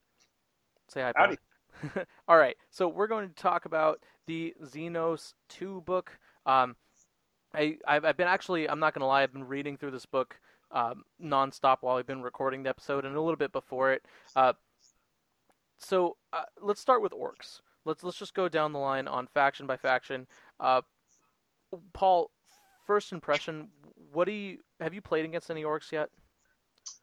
I have not, but I have watched a couple ork, ork games now. Okay. All right. So so what's your kind of first impression about orks? Scary. Lots of bodies. Lots of bodies. The ability to move uh, an entire squad across the board is a big thing. Um, and I think that they have that uh, that really good mix of having a mob with that can also be mixed with a lot of vehicles, which makes for some uh, some pretty crazy dynamics. And especially with, with you know against my army, I I'm a deep strike based army, so those mobs can give a lot of board control and push me back to where I don't want to be, you know. And uh, that's it's a little bit a little bit terrifying for me to have to deal with that because I have to deal with both the vehicles and and the mob. And if you take out the mob, then you got the vehicle. It's just a you got kind of a lose lose situation there. Uh, yeah, absolutely. Um, yeah, I think I think you said it best. I, I think the name of the game with ork lists now, and I think people would agree with me that this is very orky. Um, orks are definitely all about bullying you and uh, board control and pushing you off of things. Uh, the, gone are the days where you have to run like a Stompa with a lot of shooting and uh, like a ork mini ork star um, and and kind of like killing key units and sniping characters. I think they're very much now a, a big horde centric army. Um, looking at their HQ choices, war bosses aren't as good as they used to be. Uh, the the Waaagh rule is cool because they can advance and charge, which which is actually really cute. But they already get to reroll charges with Here We Go, um, their special rule, their army wide special rule. And I don't know if you want to be charging with orks every single time. I think the the beauty behind orks is to uh, force your opponent off of things and threaten charges um, and and kind of kind of just position yourself up for one great big charge instead of getting into your opponent as aggressively as possible. Because as I've seen with a lot of ork pl- a lot of ork games that I've seen is uh, if the ork player is really aggressive early on, they start to get models out of position and they eventually start to lose their their uh, horde cohesiveness um, because if you any bubble wrap unit, any horde army, the the more you expand out onto the board, the more holes that start to open up, and the easier it is to beat that army. Um, but if you have a bubble wrap army that's tightly packed in one corner, it, will be impossible to really break through it. Um, and that's kind of why the horde mentality in orks is, is a little bit counterproductive. Um, so I think that's why war bosses aren't the best choice. Uh, now, big meks, on the other end, or just big meks with custom force fields, definitely the way to go. They, they give your orks within six inches, uh, within actually within 9 inches, a 5 up invuln save. So you're always guaranteed a 5 up invuln save. And on top of that, uh, you can take your painboys, uh, which on a 6 plus ignore wounds. Um, so you can very quickly. I, I, know orks don't have great saves, uh, and their saves usually get ignored quickly. But a 5 up invuln followed by 6 up wound times 40 boys becomes actually pretty more durable and silly uh, as your opponent starts shooting into them, especially when you when you have things that normally deal with hordes, things like conscripts, rapid firing, four lasgun shots into orks, or like hurricane bolters, things that aren't really that really aren't super great at killing T4 bodies, but have to be spammed to kill large amounts of, of bodies and boys. Uh, they they start to get way less efficient with uh, Big Mek and a Painboy. So I think their HQ choices, I think those are the way to go. And I think unfortunately war bosses are are gone in terms of uh, being competitive a competitive choice. But some of you might disagree with me, and that's perfectly okay. Uh, looking at their elite choices, there's not. I think Burna Boys are really good, just because they they don't they're not like normal flamers where they do D6 automatic hits, because that would be really really really good. Could you imagine, you know, ten Burna Boys doing 10 d6 auto hits out of a truck. That's pretty terrifying. That's that's rough. So they do D3. They're assault D3. Um, so you can advance with them and assault D3 shots with them. Uh, and they're strength 4, 1 damage. Uh, so they are relatively tame, but still very, very, very good at killing hordes. Uh, so that that's just Burna Boys in in trucks are pretty good. Uh, tank busters are still not bad. Uh, they're still really good at spamming shots. But I did want to focus on one particular thing I actually don't think yet. It's a flyer. Uh, the Burna-bommer. Do you know what the Burna-bommer does? I have not looked at that yet, but I've always been a fan of the Ork Flyers. Oh yeah, so so it's not very durable. It's only T6, uh, 12 wounds with a four up save, but it, it's pretty cost efficient. It, it, comes with 12 big shooter shots, so 12 essentially heavy bolter shots without the AP1, um, and then some missiles uh, that ignore cover that are salty six, and a super shooter, which essentially has a lot of dakka. There's a lot of dakka to start with, and then it has its burna bomb, which is uh, you can drop a burna bomb as it flies over enemy units in its movement phase. After the burna bomb has moved, pick one enemy unit that it flew over and roll a d6 for each model in that unit, uh, up to a maximum of 10 dice. And then on a 5 plus, you do a mortal wound to that unit, and if they're an infantry, on a 4 plus, you do mortal wounds to that unit. So you can essentially roll up to 10 dice, and for every 4 up, you deal mortal wound to a unit. Um, that's it's not great for dealing with hordes, but it's really really good at dealing with things like marines, uh, Sternguard, primaris marines, terminators, um, Necron, immortals, uh, elite units essentially. Uh, being able to move over any of them and just flat out dropping like four or three mortal wounds is, is actually really good. Well, it's not too bad. I mean, you, you figure that just for moving over a unit, you're going to kill. I mean, if it's a squad of ten guys, you're going to kill five of them. Yep. I mean, that's that's not bad. I mean, if if you're telling me that, I mean, let's talk about just look at your devastators. I mean, if you had you had six squads of devastators, or four squads in the list you just played. Uh, say that again.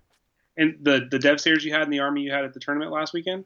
Oh, there were five man squads, but they, you know, I mean, well, still, I mean, the, the big pro to them is you can put them in cover, and this thing just flies over and goes. I don't care if you're in cover. Right. You know, and, yeah. are gonna are gonna get bombed out. I mean, that's that's pretty wicked, actually. How many points uh, is that bad boy? I'm actually looking for that. Right. Actually, I'll let you look for that uh, while I go through the rest of the orks, uh, and then um, war bikers are, are still pretty solid. Uh, they they are two wounds T5. Uh, they they're really good um, because of their uh, Dakka guns. So you can you can pretty much spam. I think they come with two Dakka guns each. Yes, uh, Warbike comes with two Dakka gun each. So essentially, you have six shots per Warbiker. They're still fairly costed uh, in terms of what they do, and they're they're tough. They're durable. Um, and then Reece is doing pretty well with uh, mek guns, uh, Grot mek guns. Uh, just a variety of them. Uh, they're all 36 inch range, but they're uh, they're artillery. Um, so then the grots are very hard to kill. They need to be the closest model to shoot at them. Um, and I think a combination of boys and mek guns is really good. And then finally in the heavy support slot, we have the dreaded, the infamous Killakan. No, not the Death Dreads, not the Morkanaut, not the Gorkanaut. Uh, Killakans are terrifying. Uh, you can stand behind them with a Waaagh banner, with a, an ork carrying a Waaagh banner, uh, and you can just spam a lot of them. Uh, they're not super durable. They're only T5 with five wounds, but they have a three up save.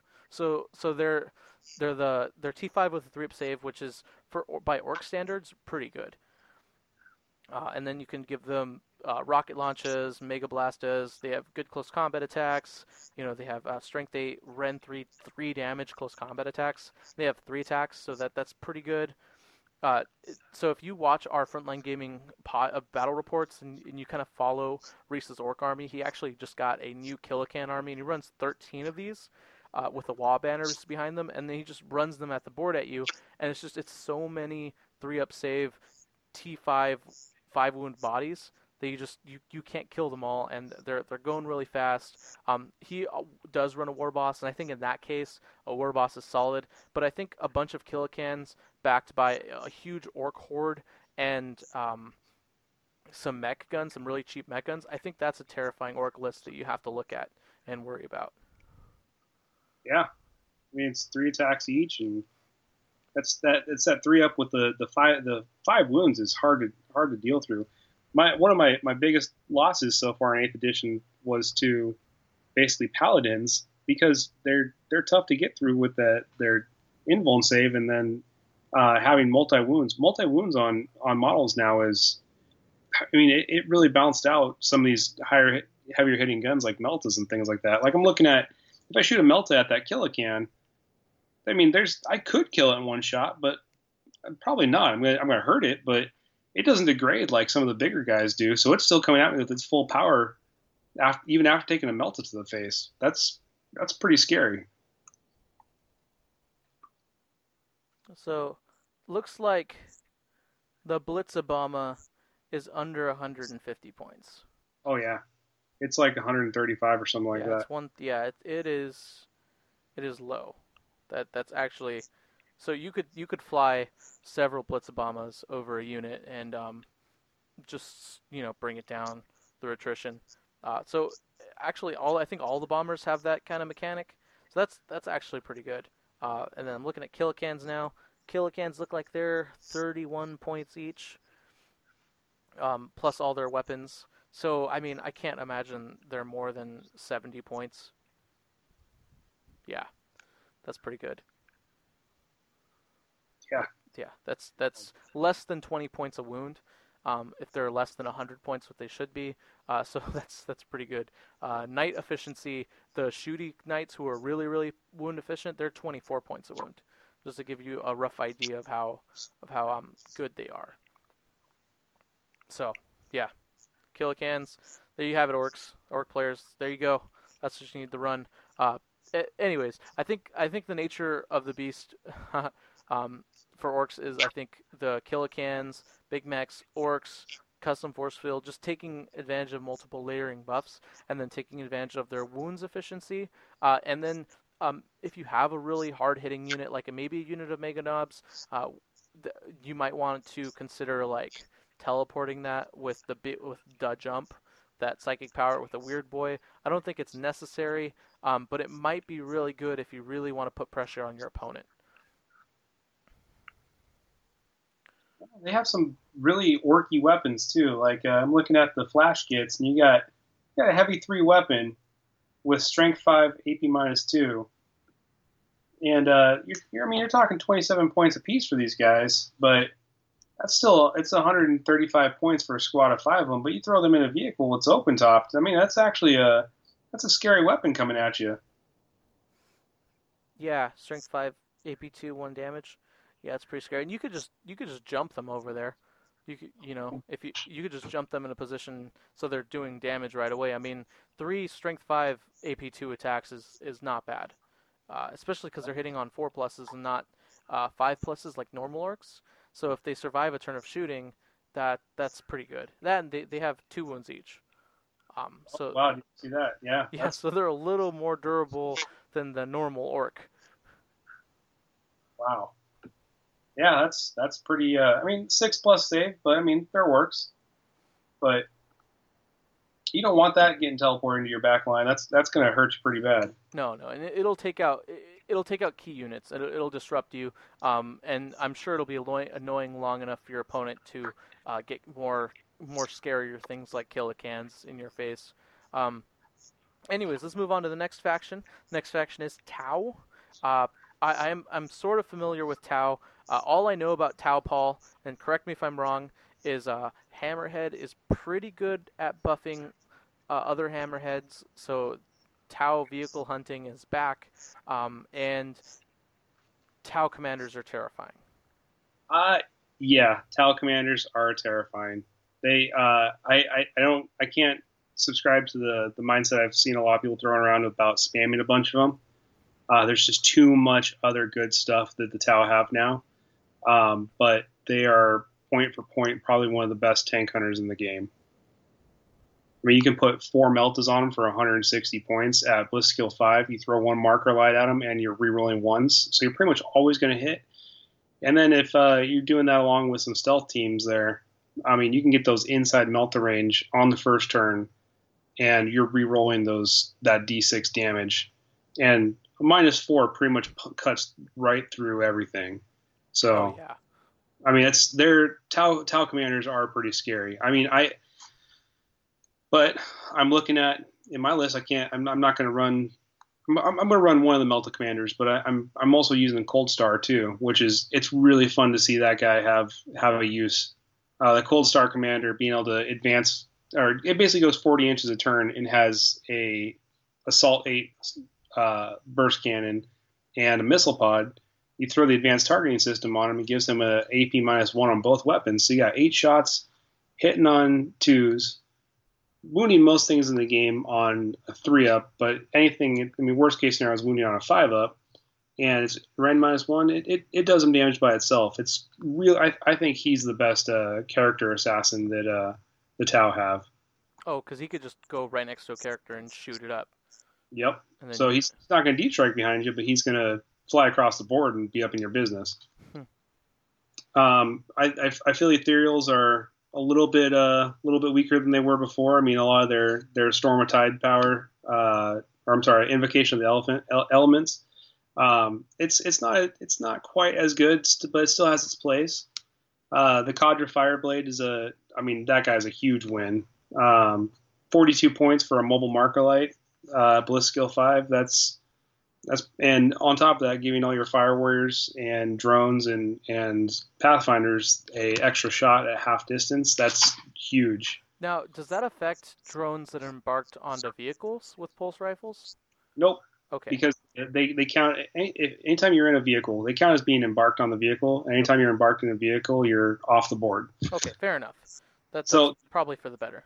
Drones that are on vehicles though count as part of the vehicle, which is really neat when you get into things like uh, Longstrike, who has Bliss Skill two plus. So the drones become part of him and get Bliss Skill two plus. Hmm.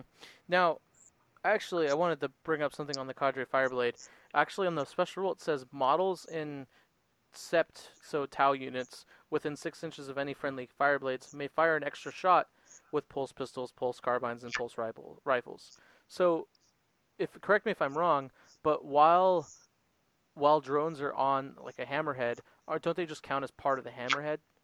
Yeah, they count as part of the hammerhead. So wouldn't But- they get the extra shot anyways? Uh, no, because it's uh, so when you if you have drones near a fireblade and they're not part of the vehicle, while they're part of the vehicle, uh, it actually says that while they're attached to a vehicle, it actually counts like the drone's weapons are part of the vehicle's weapons. Right, right. But the Cadre Fireblade says models in in Tau units within six inches of any Cadre Fireblade may fire an extra shot with those pulse rifles, pulse carbines, and pulse. It's pistols. because they're embarked on the vehicle. They don't actually. They're not actually on the board to receive the buff. What I'm saying is they can buff vehicles too with Oh. pulse weapons. You're saying, uh, because it doesn't say infantry. Yeah, Oh, I guess say, it doesn't works. say infantry. It doesn't say just anything. That's interesting. That's pretty awesome. I, I had actually, yeah, I hadn't read it like that, but you're, I, I think you're right. The way I, I, it's, I didn't think about the vehicle does count as having all those pulse carbines, so that's pretty nifty. Yeah. There you go. Boom. oh, yeah, that's that's pretty wild. Um, I think Farsight's really scary this edition. I agree. Just from what you told me earlier in the podcast. Ooh. Well, the thing is, and I forgot to mention, he rerolls ones to hit too. d- oh wow. so- Does he give that to everyone with around him? Uh, anyone who, well, it's uh, he ro- rerolls one to hit in close combat, which for Tau it's like woo. But uh, if it's orks, it's everything is ones to hit, so even shooting. But for him, I mean, you, you use the warlord trait, give him an extra attack. He's up to five attacks. He's gonna basically hit with all of his attacks, and he's strength five minus four d three damage. Yeah, that's so crazy. He could do potentially 15 damage a turn to something. Yeah, and he also has the Master of War ability too, so he can he can uh, do it so you're re-rolling failed hit rolls, um, or you can advance and shoot. That's pretty good. Mont'ka is amazing. Mont'ka is, is a very powerful tool. Um, Shadowsun got a got a buff too, being able to infiltrate with her drones and everything like that. And it's cool how drones are a second unit now. Um, I I'm not gonna lie, I was a little excited when I found out that uh, we're going to the power power points instead of uh, kill points because Tau be racked in kill points. I mean, there's just you can't play Tau without drones, and every drone becomes a kill point pretty much. So Yeah, yeah, it gets it gets pretty it can get pretty crazy.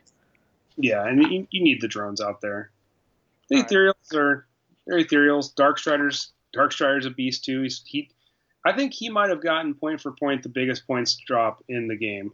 I mean, he was 100 points before, and now he's 42. Wow. So that that helped him a lot. Strike teams and breach teams basically the same thing. The Kroot Kroot, Kroot got so interesting. It's it's crazy. I, I think uh, a lot of people have glossed it over, but Kroot hounds are they're super awesome. They're four points apiece, Oh. and they're basically almost like like spine gaunts. Um, they're they're strength three, toughness three, uh, but they're Ren minus one. They got two base attacks, and they move twelve.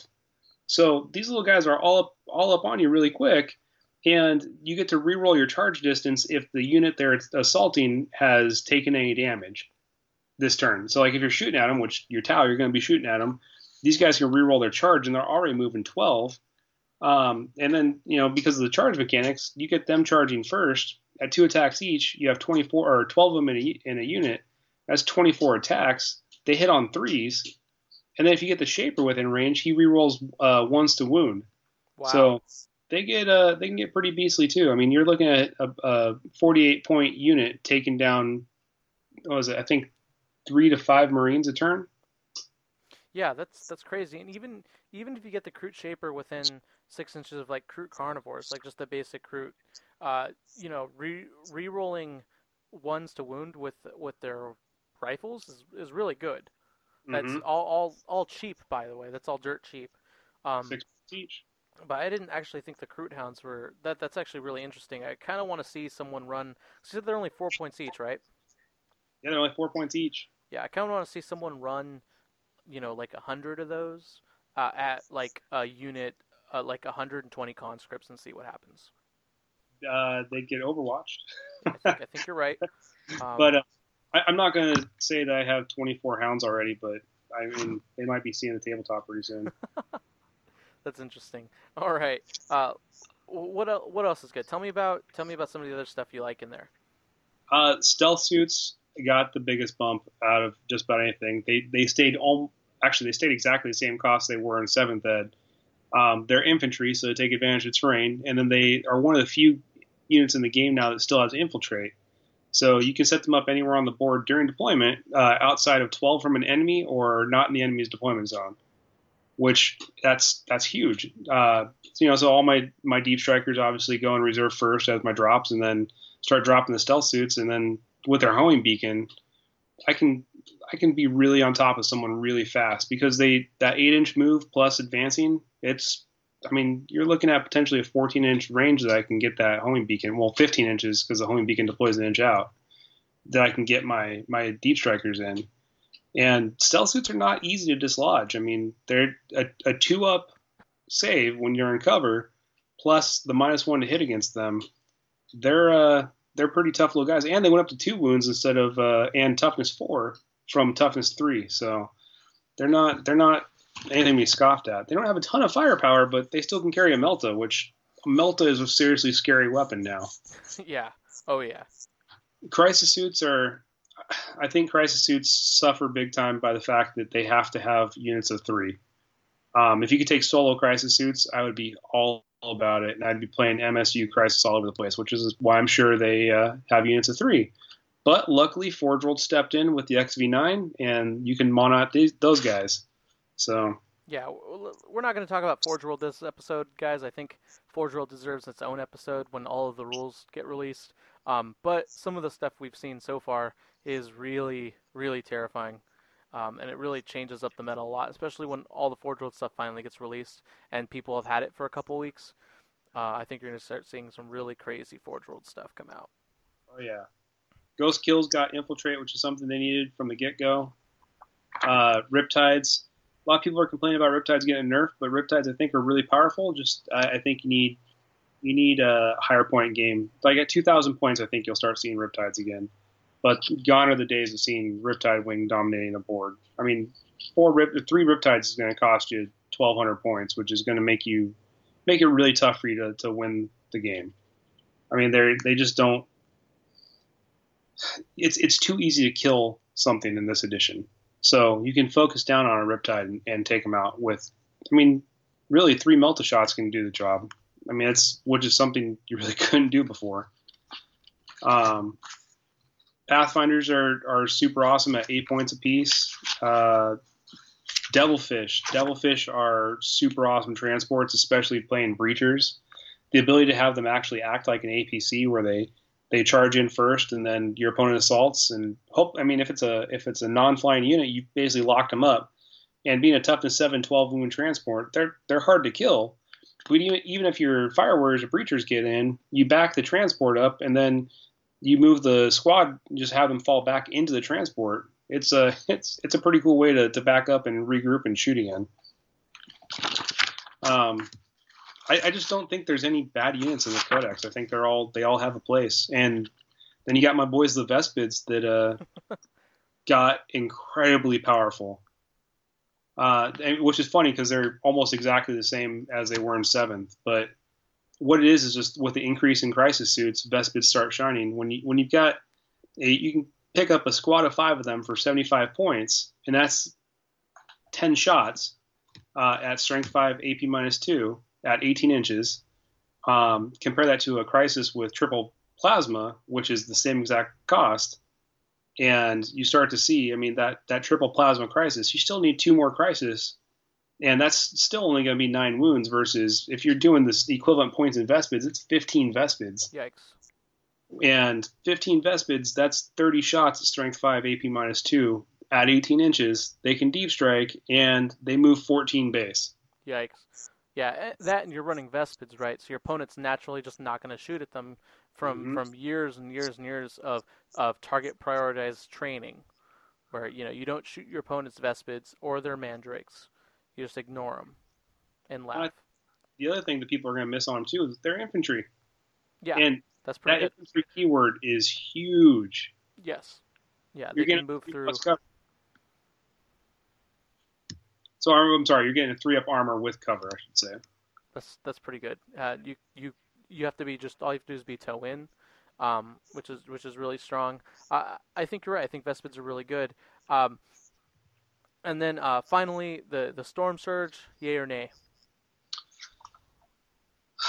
Go back and forth on it. Um, I'm going to give it a big pass just because the the the thing is is that it's really tough. I mean, everything can die. So when you're you're looking at a, a 440 point investment in a single model, um, that's that's a hard pill to swallow when uh, it only moves six and has less firepower than a, a rail side when you're looking at it points efficiency wise. Um, or I'm sorry, a rail rail head, like a, a rail hammerhead, um, because they don't. I mean, essentially they're going after the same targets. So I'm just gonna I'm gonna have to give the uh, Storm Surge a pass for right now. Doesn't mean I'm not gonna try them out. I don't I don't have any tabletop experience with them yet, and I think that's the real decider. But um, I, I haven't picked one up to put in my list yet. All right. Uh, so moving on to Tyranids. Uh, I think a lot you can get a lot of uh, Tyranid analysis from our frontlinegaming.org, uh, things on Twitch uh, and our uh, battle reports. Um, but basically, just to summarize, um, and we're gonna rush things a little bit here, guys. I actually have to close up here. I gotta get I gotta get going somewhere. We've gone a little bit longer in time. That's not a bad thing. Uh, you know, the I think Paul and I have had some really good dialogue.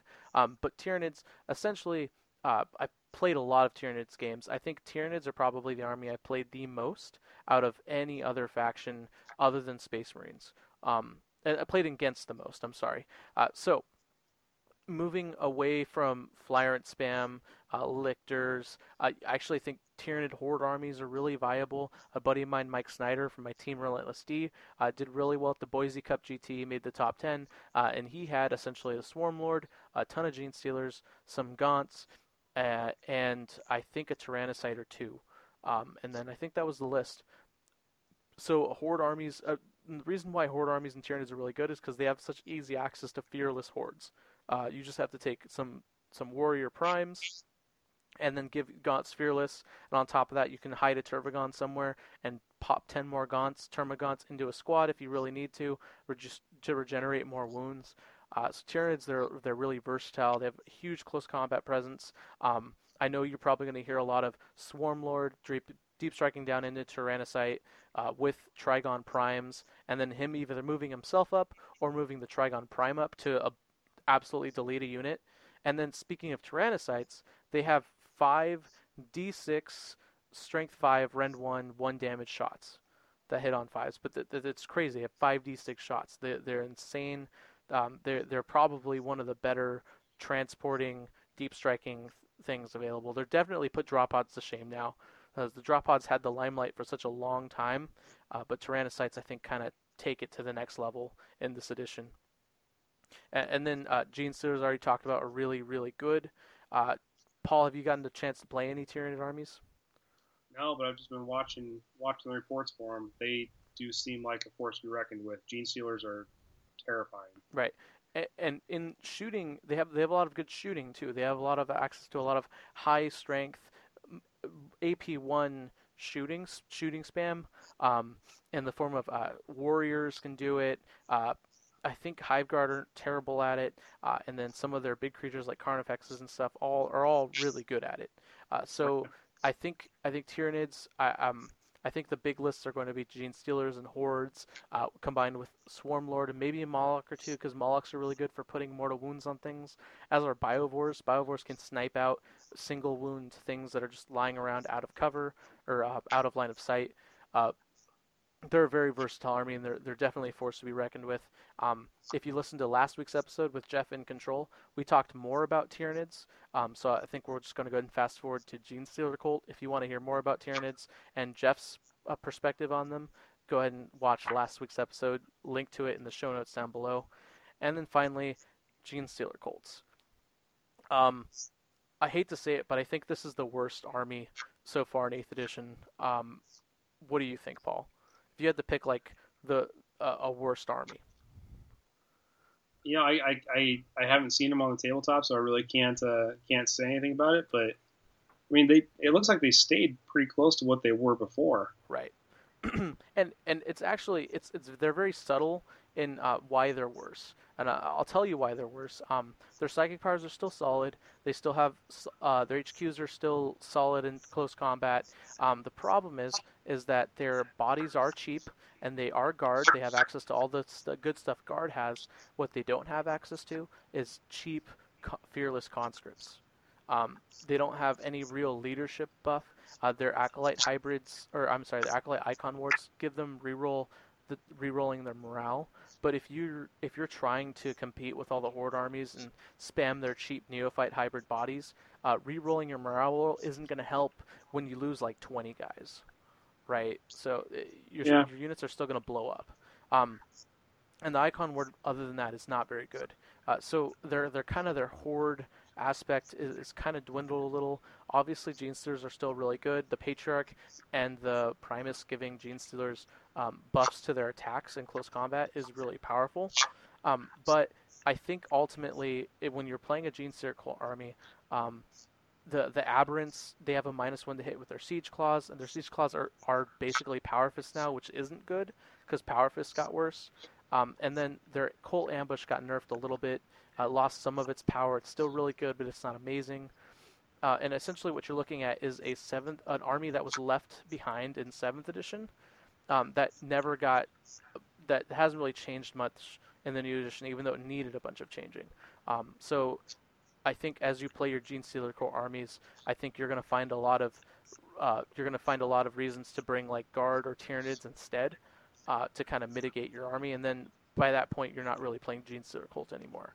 Um, but that's just my opinion. Uh, I know it was a little unfair to Gene Stealer Cult, but uh, unfortunately, I think the tournament results are proving me correct. Uh, but if you disagree with me and you have a good Gene Circle army, let me know. I, I want to hear it. I want to see it. I want to see what you think. Uh, Paul, anyways, that's my episode. Paul, thanks for coming on. Uh, it's been an absolute blast having you. Yeah, I'm really really happy I got to be on and uh, got to talk about things I love and uh, just uh, stoked to be here. All right, guys. Thanks very much for listening. For all of those of you who stayed around to the very end, you guys are the best. Have a good one.